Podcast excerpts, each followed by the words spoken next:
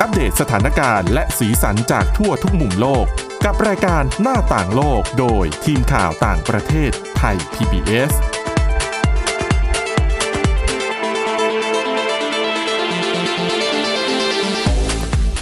สวัสดีครับต้อนรับคุณผู้ฟังสู่รายการหน้าต่างโลกกับทีมข่าวต่างประเทศไทย PBS นะครับ วันนี้พบกับคุณกรีนจิรวัตรมาสุขและผมก้าวพงศธรสุขพงศ์ครับ สวัสดีครับ ครับวันนี้มีเรื่องราวหลากหลายนะมาฝากคุณผู้ฟังครับผมเหมือนเดิมนะครับ มีวิธีการแก้ shopaholic ปกติเนี่ยเป็นชื่อภาพยนตร์แต่ว่าอ่าอันนี้เป็นอาการนะครับครับผมมาดูกันว่ามีวิธีการแก้ได้อย่างไรบ้าง แล้วก็เรื่องของอีลอนมัสก์ที่ทวิตข้อความบอกว่าเอเลี่ยนเนี่ยสร้างพีระมิดด้วยนะครับแล้วก็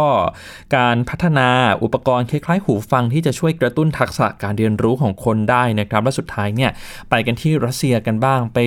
ดูการพัฒนาวัคซีนของเขากันหน่อยว่า ทำไมถึงรวดเร็ว รวดเร็วกันขนาดนี้นะคครัรับบผม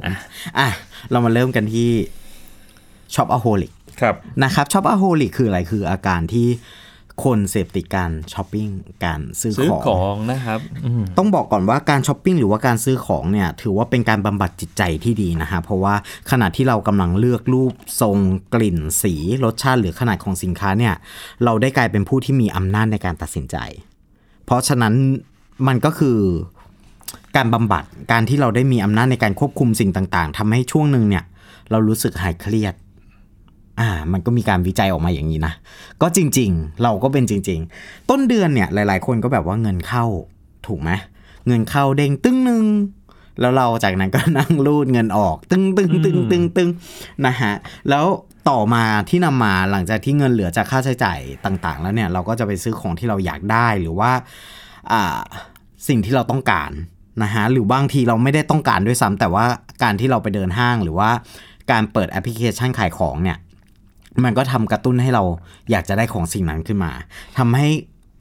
หลังจากที่การช้อปปิ้งเอ่อการช้อปปิ้งผ่านไปหลาย ๆ ครั้งติดติดกันเนี่ย จนเราเลิกไม่ได้เนี่ยเขาเรียกว่ามันเป็นการเสพติดการช้อปปิ้งหรือว่า shopaholic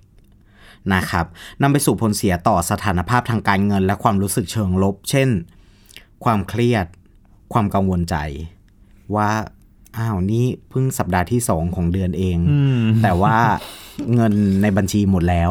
แล้วอีกสองสัปดาห์ที่เหลือเราจะใช้ชีวิตยังไงนะฮะดังนั้นผมเอาทริคนี้มาให้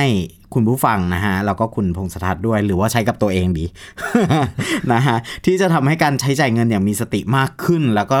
น่าจะมีเงินเหลือกินข้าวไปถึงสิ้นเดือนนะฮะ เขาบอกแรกเอ่อข้อแรกเลยก็คือ ซื้อในสิ่งของที่จำเป็น ไม่ใช่สิ่งของที่ต้องการ อันนี้คือการเพิ่มข้อตัดสินใจลงไป เขาบอกว่ามันมีความแตกต่างระหว่างคำว่า want กับคำว่า need อ่าแตกต่างกันนะฮะ ลองพิจารณาดีๆ แล้วลิสต์ออกมาดูว่าเอ่อดูว่าสิ่งไหนที่เราจำเป็นที่ที่จะต้องมี ครับ กับสิ่งไหนที่ เราต้องการสิ่งจำเป็นคือสิ่งที่เราจะต้องซื้อจริง ๆ ขาดไม่ได้สำหรับชีวิตในตอนนี้ หรือจำเป็นจะต้องใช้จริง ๆ สิ่งไหนที่เราต้องการคือสิ่งที่เราเห็นว่ามันสวยนะ มันน่ารักมันกำลังลดราคา เนี่ยคือสองข้อที่มันแตกต่างกัน วิธีนี้เราจะทำให้เราเนี่ยสามารถตัดลิสต์ที่มันฟุ่มเฟือยออกไปจากชีวิตได้อืมนะฮะข้อที่2เชื่อว่าหลายคนเนี่ย เห็นโฆษณาแฝงในโซเชียลมีเดียก็เกิดความรู้สึกอยากซื้ออยากได้อยากกินของเหล่านั้นนะฮะเราต้องกำจัดมันออกไป ลดการกระตุ้นอยากซื้อนะฮะเช่น ปิดการติดตามข่าวจากแบรนด์ที่ชอบแน่ตาม Facebook ต่างๆ เวลาเราไปเข้าร่วมเพจของเขาอะฮะเวลามันมีอ่าการลดราคาหรืออะไรที่พิเศษเนี่ยมันก็จะเด้งโชว์มาที่เราก่อนนะฮะเพราะฉะนั้นพอเด้งโชว์มาปุ๊บมันจะกลายเป็นนีดละ ครับเพราะว่ามันจะเด้งว่าลด 50%รองเท้า Adidas อะไรอย่างเงี้ย เราก็จะโอ้ต้โหองได้ของมันจำเป็นต้องมีครับนะฮะก็จะไปติดตามการซื้อ หรือว่าปิดแจ้งเตือนแอปพลิเคชันช้อปปิ้งออนไลน์ หรือลดการเดินเล่นห้างสรรพสินค้าลดลง โดยเฉพาะในโซนที่เราต้องเสียเงินให้บ่อยๆ คือเราจะต้องคิดมีสติแล้วว่า ถ้าเราเป็นคนบ้ารองเท้าอืมและ รอบนี้เราเราไม่เดินแถวแถวรองเท้าไหมไม่เดินแถวแถวเสื้อผ้าไหมอะไรอย่างเงี้ยฮะแล้วก็เหมือนกับว่ามันจะช่วยให้เราไม่ต้องพบเห็นทำให้ลดอัตราการอยากลงไปนะฮะข้อที่ 3 ก็คือ ให้เวลาตัวเองตัดสินใจ นี่เป็นอีกวิธีหนึ่งที่ที่ได้ผลนะฮะเขาใช้วิธีเขาใช้คำเรียกว่าการเลื่อน อย่างเช่นเราตัดสินใจแล้วว่า สิ้นเดือนนี้เราจะไปเอารองเท้าหนึ่งคู่ นะฮะพอถึงสิ้นเดือนนี้ปุ๊บเราไปดูละ เราก็ใช้วิธีนี้ขึ้นมาเอออีก 30 วันดีกว่า ให้มีเวลาได้แบบสะสมเงินเก็บเงินกันบ้าง ดูว่าสิ่งที่เราอยากได้นั้นเราอยากได้จริงๆไหม บางทีการต้องการการซื้อของเนี่ยเกิดจากความลำเอียงของตัวเองณขณะนั้นคิดว่าเราอยากได้มันจริง ๆทำให้เรารีบจ่ายเงินไปแบบไม่คิด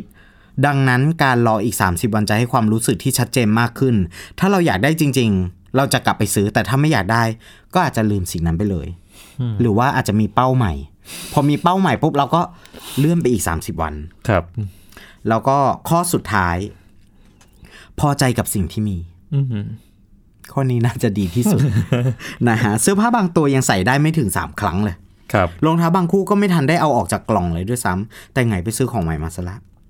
บางทีเราอาจจะต้องหันกลับมามองสิ่งที่มันมีอยู่ในปัจจุบันว่าเรามีอะไร ที่ใช้ได้บ้าง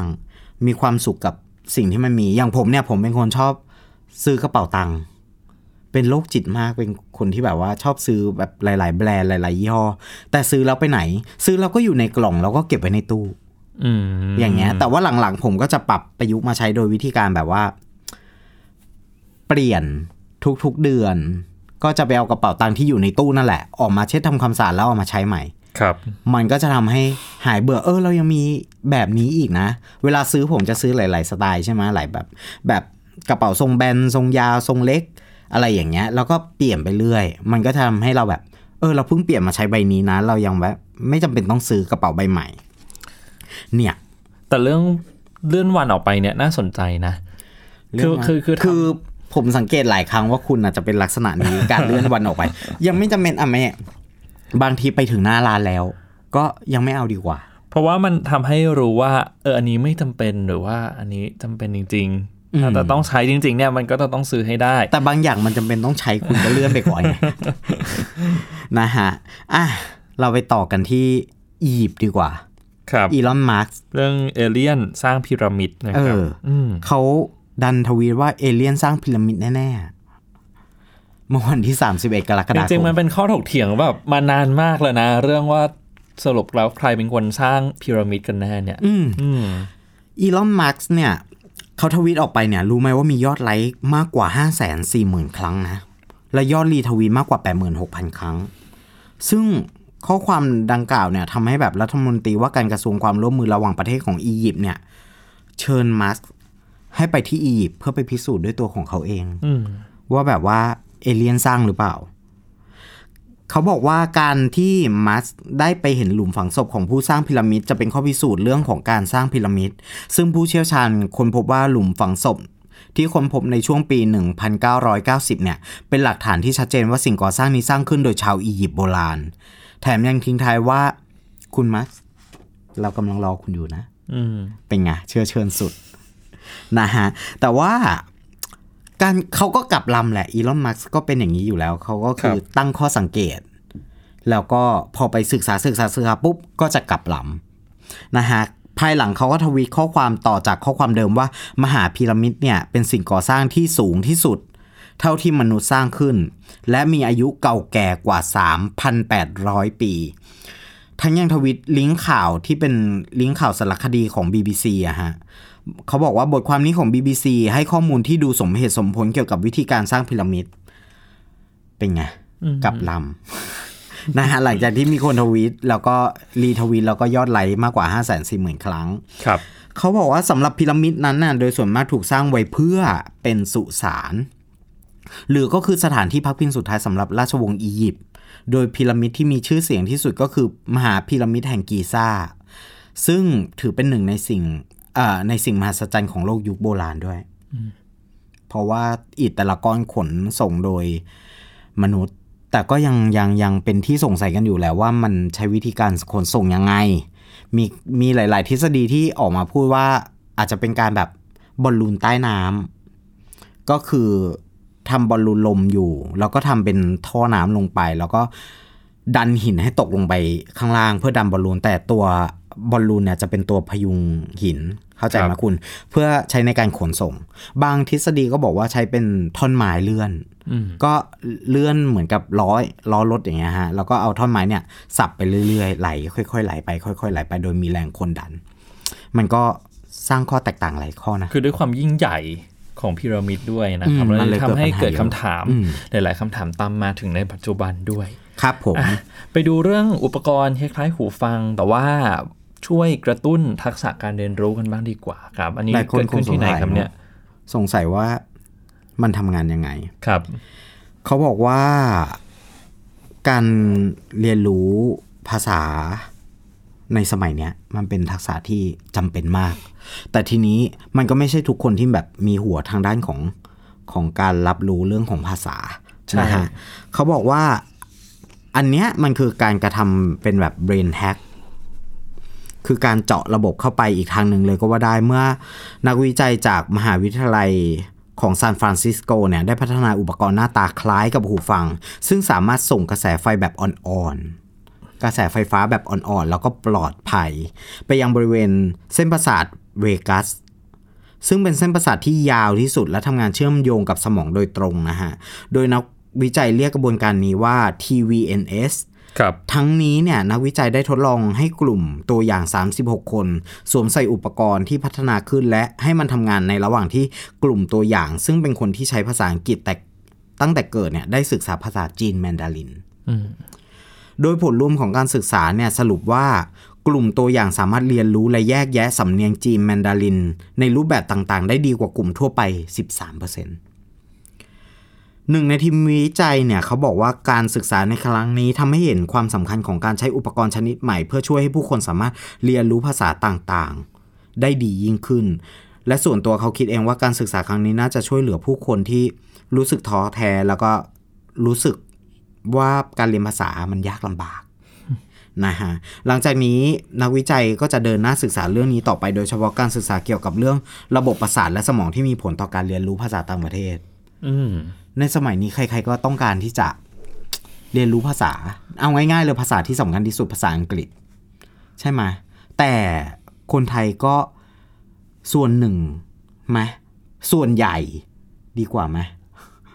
น่าจะเป็นส่วนใหญ่นะที่ที่แบบว่ายังมีความกลัวภาษาอังกฤษอยู่ ใช่ อืม คือ สาเหตุที่กลัวเพราะอะไร เพราะว่าคนชอบจับผิดเรื่องสำเนียง ใช่ มันเกิดการเปรียบเทียบกันเรื่องสำเนียงอืมทำให้คนไทยไม่กล้าพูดอย่างผมอย่างเงี้ย ถ้าเกิดว่าไปต่างประเทศเนี่ย ก็พอพูดในระดับที่สื่อสารเข้าใจได้ ให้ฝั่งตรงข้ามเนี่ย ผู้คู่คู่สื่อสารเนี่ย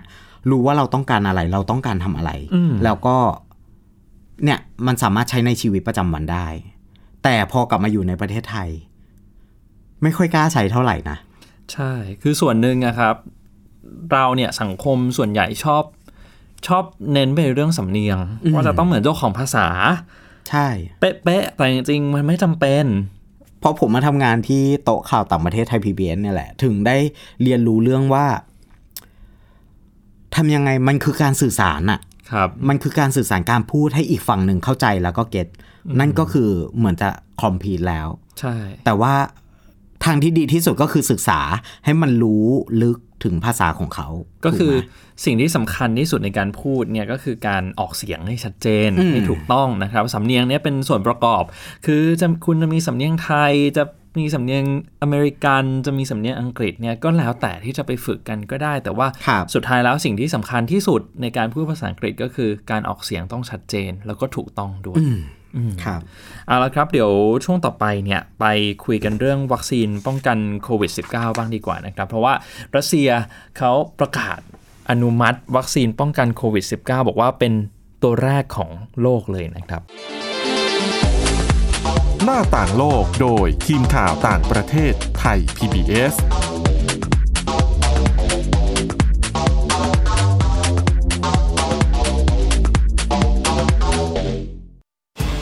ที่ไหนก็ติดตามเราได้ทุกที่ ผ่านช่องทางออนไลน์ จากไทย PBS Digital Radio ทั้ง Facebook Twitter Instagram และ YouTube Search คำว่าไทย PBS Radio แล้วกดไลค์หรือ Subscribe แล้วค่อยแชร์ กับคอนเทนต์ดี ๆ ที่ไม่อยากให้คุณพลาดอ้อเรามีให้คุณฟังผ่านพอดแคสต์แล้วนะไทย PBS Application on Mobile ให้คุณเชื่อมโยงถึงเราในทุกที่ทุกเวลา ได้สัมผัสติดตามเราทั้งข่าว รายการ รับชมรายการโทรทัศน์ และฟังรายการวิทยุที่คุณชื่นชอบ สดแบบออนไลน์สตรีมมิ่งชมรายการย้อนหลัง ข้อมูลกิจกรรมไทย PBS ร่วมเป็นนักข่าวพลเมือง รายงานข่าวกับเรา และอีกหลากหลายฟังก์ชัน ให้คุณดาวน์โหลดได้ฟรีทุกระบบปฏิบัติการ ติดตามข้อมูลเพิ่มเติมได้ที่ www.thaipbs.or.th/digitalmedia เพราะวิทยาศาสตร์อยู่รอบตัวเรา มีเรื่องราวให้ค้นหาอีกมากมาย เทคโนโลยีใหม่ๆ เกิดขึ้นรวดเร็วทำให้เราต้องก้าวตามให้ทัน อัปเดตเรื่องราวทางวิทยาศาสตร์ เทคโนโลยี และนวัตกรรมที่จะทำให้คุณทันโลก กับรายการ Science and t e c h ทุกวันจันทร์ถึงวันศุกร์ทางไทย PBS Digital Radio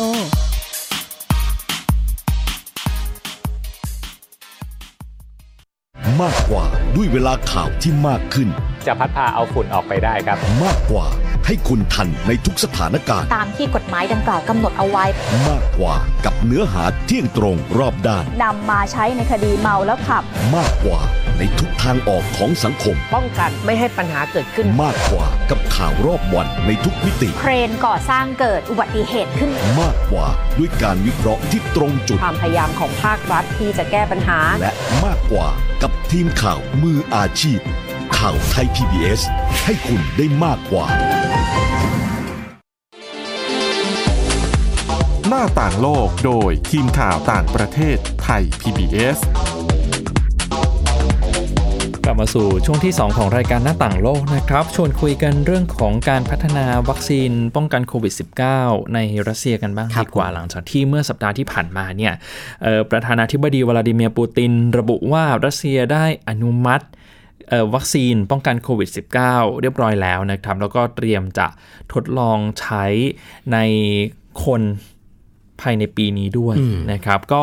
เป็นกระแสถกเถียงวิพากษ์วิจารณ์ตามมาถึงความปลอดภัยแล้วก็ประสิทธิภาพของวัคซีนนะครับคุณกรีน เพราะว่าวัคซีนตัวนี้เนี่ยเขาอ้างว่าเป็นตัวแรกของโลกที่อนุมัติได้ใช่ไหมครับ เพียงแต่ว่าวัคซีนตัวนี้ยังไม่ได้ผ่านการเอ่อทดสอบในคนในระยะที่ 2 แล้วก็ระยะที่ 3 เลยก็คือทดสอบแค่ระยะ แรกเท่านั้นแล้วก็อนุมัติใช้งานเลย คนก็เลยตั้งคำถามเหมือนกัน โดยเฉพาะในโลกตะวันตกเนี่ยซึ่งเป็นที่แน่นอนอยู่แล้วนะครับ ว่าต้องตั้งคำถามแน่ ๆ ถึงความปลอดภัย แล้วก็ประสิทธิภาพของวัคซีนตัวนี้ครับผมซึ่งก่อนหน้านี้ก็มีการถกเถียงกันด้วยนะครับถ้าคุณกรีนจำได้เนี่ยก่อนหน้านี้มีการพูดว่ารัสเซียพยายามจะจารกรรมข้อมูลอืมจากระบบคอมพิวเตอร์หน่วยงานต่างๆ ของสหรัฐของอังกฤษของแคนาดาเพื่อนำข้อมูลไปใช้ในการพัฒนาวัคซีน แต่ว่าทางรัสเซียเขาก็ปฏิเสธด้วยนะครับครับผมคือเป็นความขัดแย้งกันอีกนั่นแหละก็คือ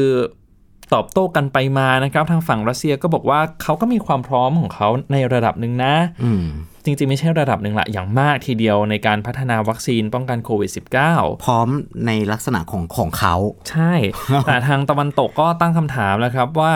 ไอ้การพัฒนาเนี่ยจะต้องไปจารกรรมข้อมูลของประเทศอื่น ๆ มาหรือเปล่า หรือว่าอืมเออถ้าฉีดเข้าไปแล้วเนี่ยจะเป็นอันตรายต่อ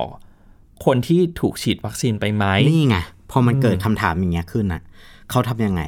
ปูตินก็แก้เกมโดยการ ประกาศว่าลูกบุตรสาวของเขาอะทั้งหมด 2 คนได้เข้าร่วมทดสอบวัคซีนเช่นกันนะครับเขาบอกว่าได้รับการฉีดวัคซีน 2 เข็ม แล้วก็ยังมีสุขภาพแข็งแรงดี ซึ่งในการฉีดวัคซีนวันแรกนั้นมีเอ่อ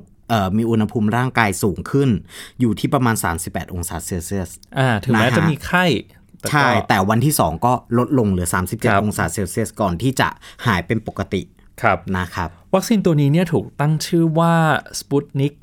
V นะครับ หรือว่า 5 เนี่ย ตามชื่อดาวเทียมในยุคสงครามเย็นด้วยอืมคุณปีน Sputnik ห้าใช่ครับด้วยเหตุผลว่าการคิดค้นวัคซีนนี้ เป็นความสำเร็จแล้วก็ถือว่าเป็นก้าวที่ยิ่งใหญ่เทียบเท่ากับการยิงดาวเทียมสปุตนิกเนี่ยได้เป็นประเทศแรกในประวัติศาสตร์ด้วยนะครับ แล้วก็ปูตินยืนยันว่าวัคซีนเนี่ยใช้งานได้จริง ปลอดภัยแล้วก็สร้างภูมิคุ้มกันที่ยั่งยืนด้วย วัคซีนพัฒนาโดยสถาบันวิจัยกามาเลยาในกรุงมอสโกนะครับร่วมกับกระทรวงกลาโหมของรัสเซีย และหน่วยงานภาครัฐอื่น ๆ ผู้นำรัสเซียยังบอกด้วยว่าวัคซีน นี้เนี่ยอย่างที่คุณกรีนบอกไปก็คือใช้ทดลองกับลูกสาวใช่ของตัวเองไปแล้วมีไข้นิดนึง แต่ว่าทุกอย่างก็เป็นไปด้วยดีนะครับ ตัวแทนของทางการรัสเซียบอกว่าจะเริ่มผลิตวัคซีนล็อตใหญ่ในเดือนกันยายน และตอนนี้มี 20 ประเทศเตรียมสั่งซื้อแล้วนะครับหนึ่งใน 20 ประเทศก็คือฟิลิปปินส์